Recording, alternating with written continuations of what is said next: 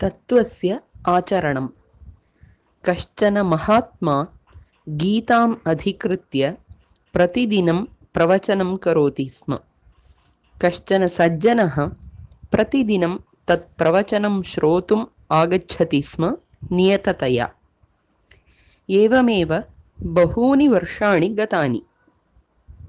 तस्य सज्जनस्य अनुपस्थितिः कदापि न जाता। अथ एकदा प्रवचनकाले सः सज्जनः न दृष्टः। एतस्मात् महात्मा आश्चर्यान्वितः अभवत्।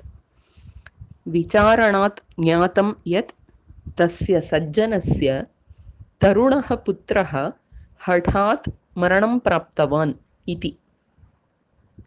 महान् विषादः अनुभूतः महात्मना।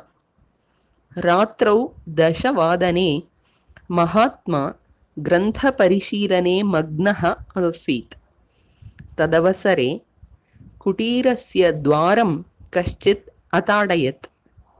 महात्मा उत्थाय द्वारम् उद्घाटितवान्।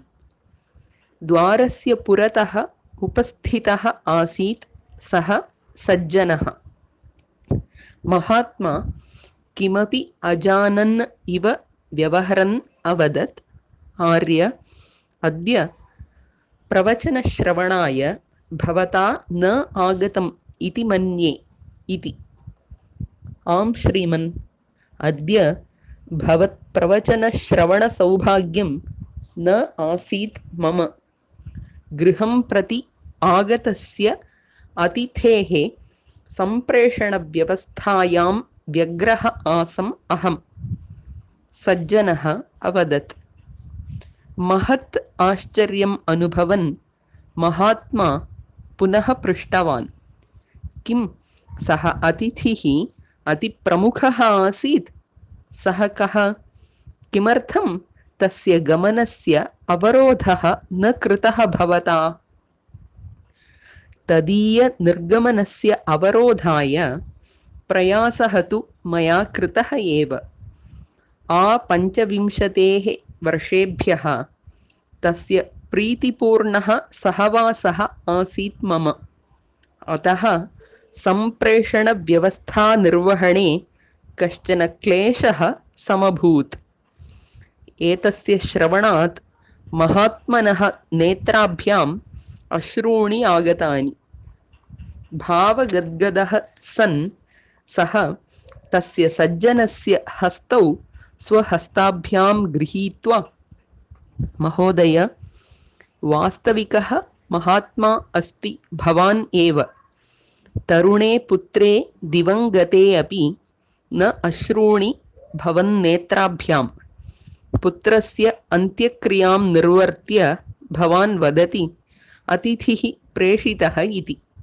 दुःखकाले अनुद्विग्नता या भवता दर्श्यते सा तु अपूर्वा एव। प्रायः मया अपि एवं व्यवहर्तुं शक्यं स्यात् किम् इति अहं न जाने इति अवदत्।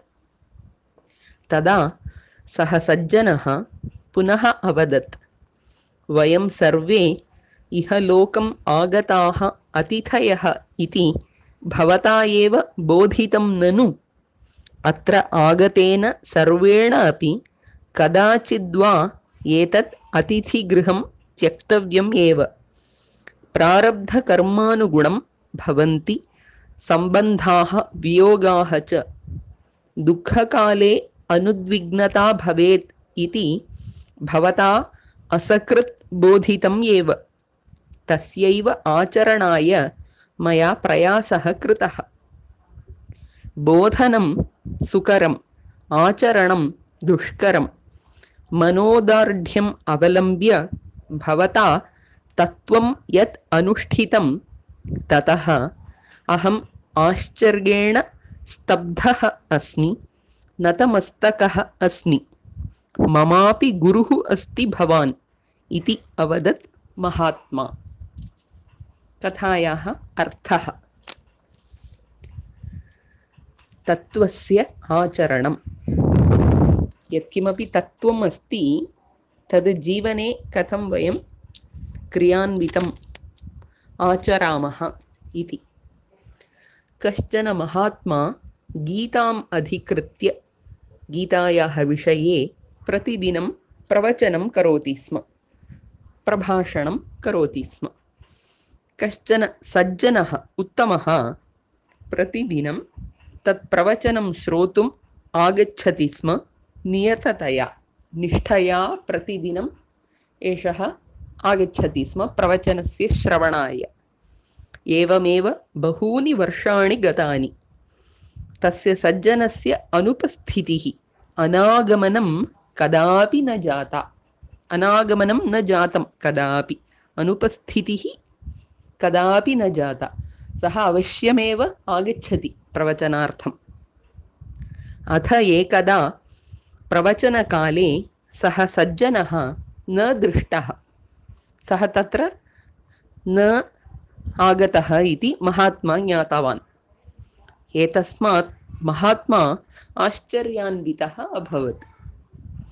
विचारणात् ज्ञातं यत् तस्य सज्जनस्य तरुणः पुत्रः युवकः युवा पुत्रः हठात् मरणं प्राप्तवान् अकस्मात् मरणं प्राप्तवान् झटिति मरणं प्राप्तवान् इति।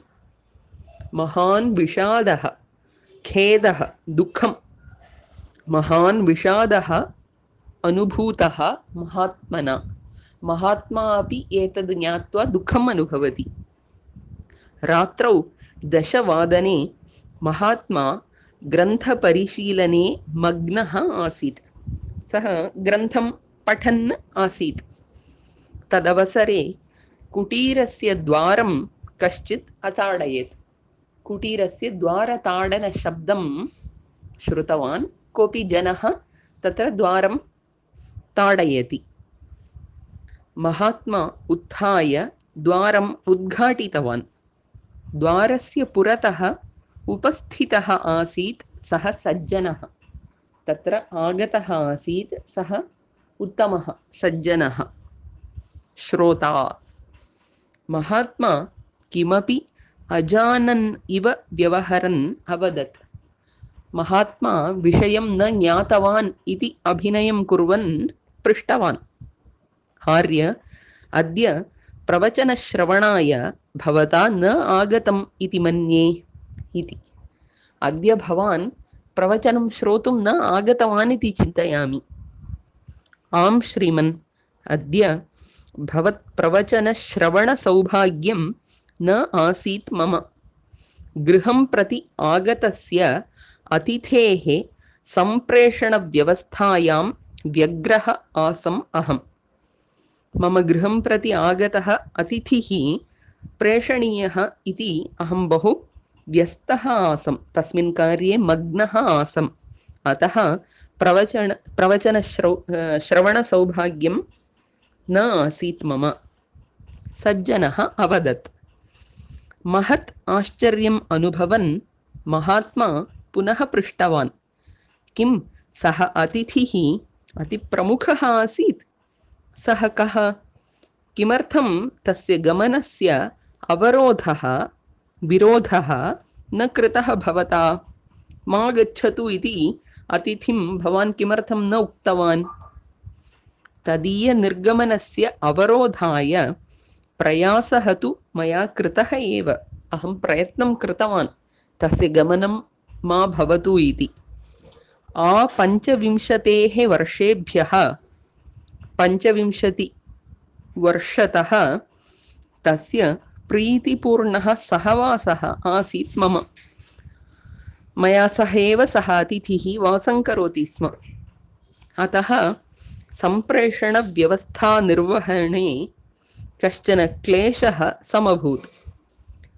एतावन्ति वर्षाणि सः मया सह एव वासं कृतवान् इति कारणेनैव तस्य प्रेषणव्यवस्थायाम् अद्य बहु क्लेशः अनुभूतः कष्टम् अनुभू अनुभूतम्।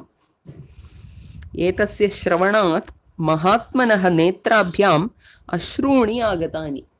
सः महात्मा स्वयं रोदनं करोति भावगद्गदः भावगद्गदः सन् सः तस्य सज्जनस्य हस्तौ स्वहस्ताभ्यां गृहीत्वा बहु भावोन्मुखः सः महात्मा एतस्य सज्जनस्य हस्तौ स्वहस्ताभ्यां गृहीत्वा वदति, महोदय, वास्तविकः महात्मा अस्ति, भवान् एव।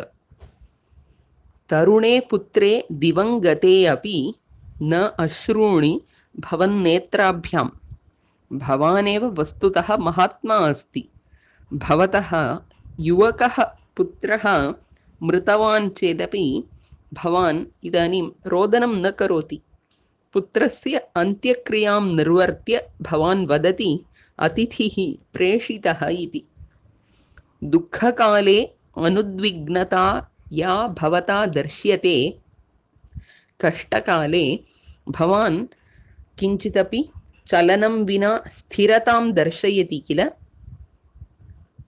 अनुद्विग्नता या भवता दर्श्यते सा तु अपूर्वा एव। एतद् बहु अपूर्वं कार्यमस्ति। प्रायः मया अपि एवं व्यवहर्तुं शक्यं स्यात् किम् इति अहं न जाना न जाने इति अवदत्। अहम् एतादृशं मम पुत्रस्य मरणं चेत् व्यवहरामि वा इति वक्तुं न शक्नोमि।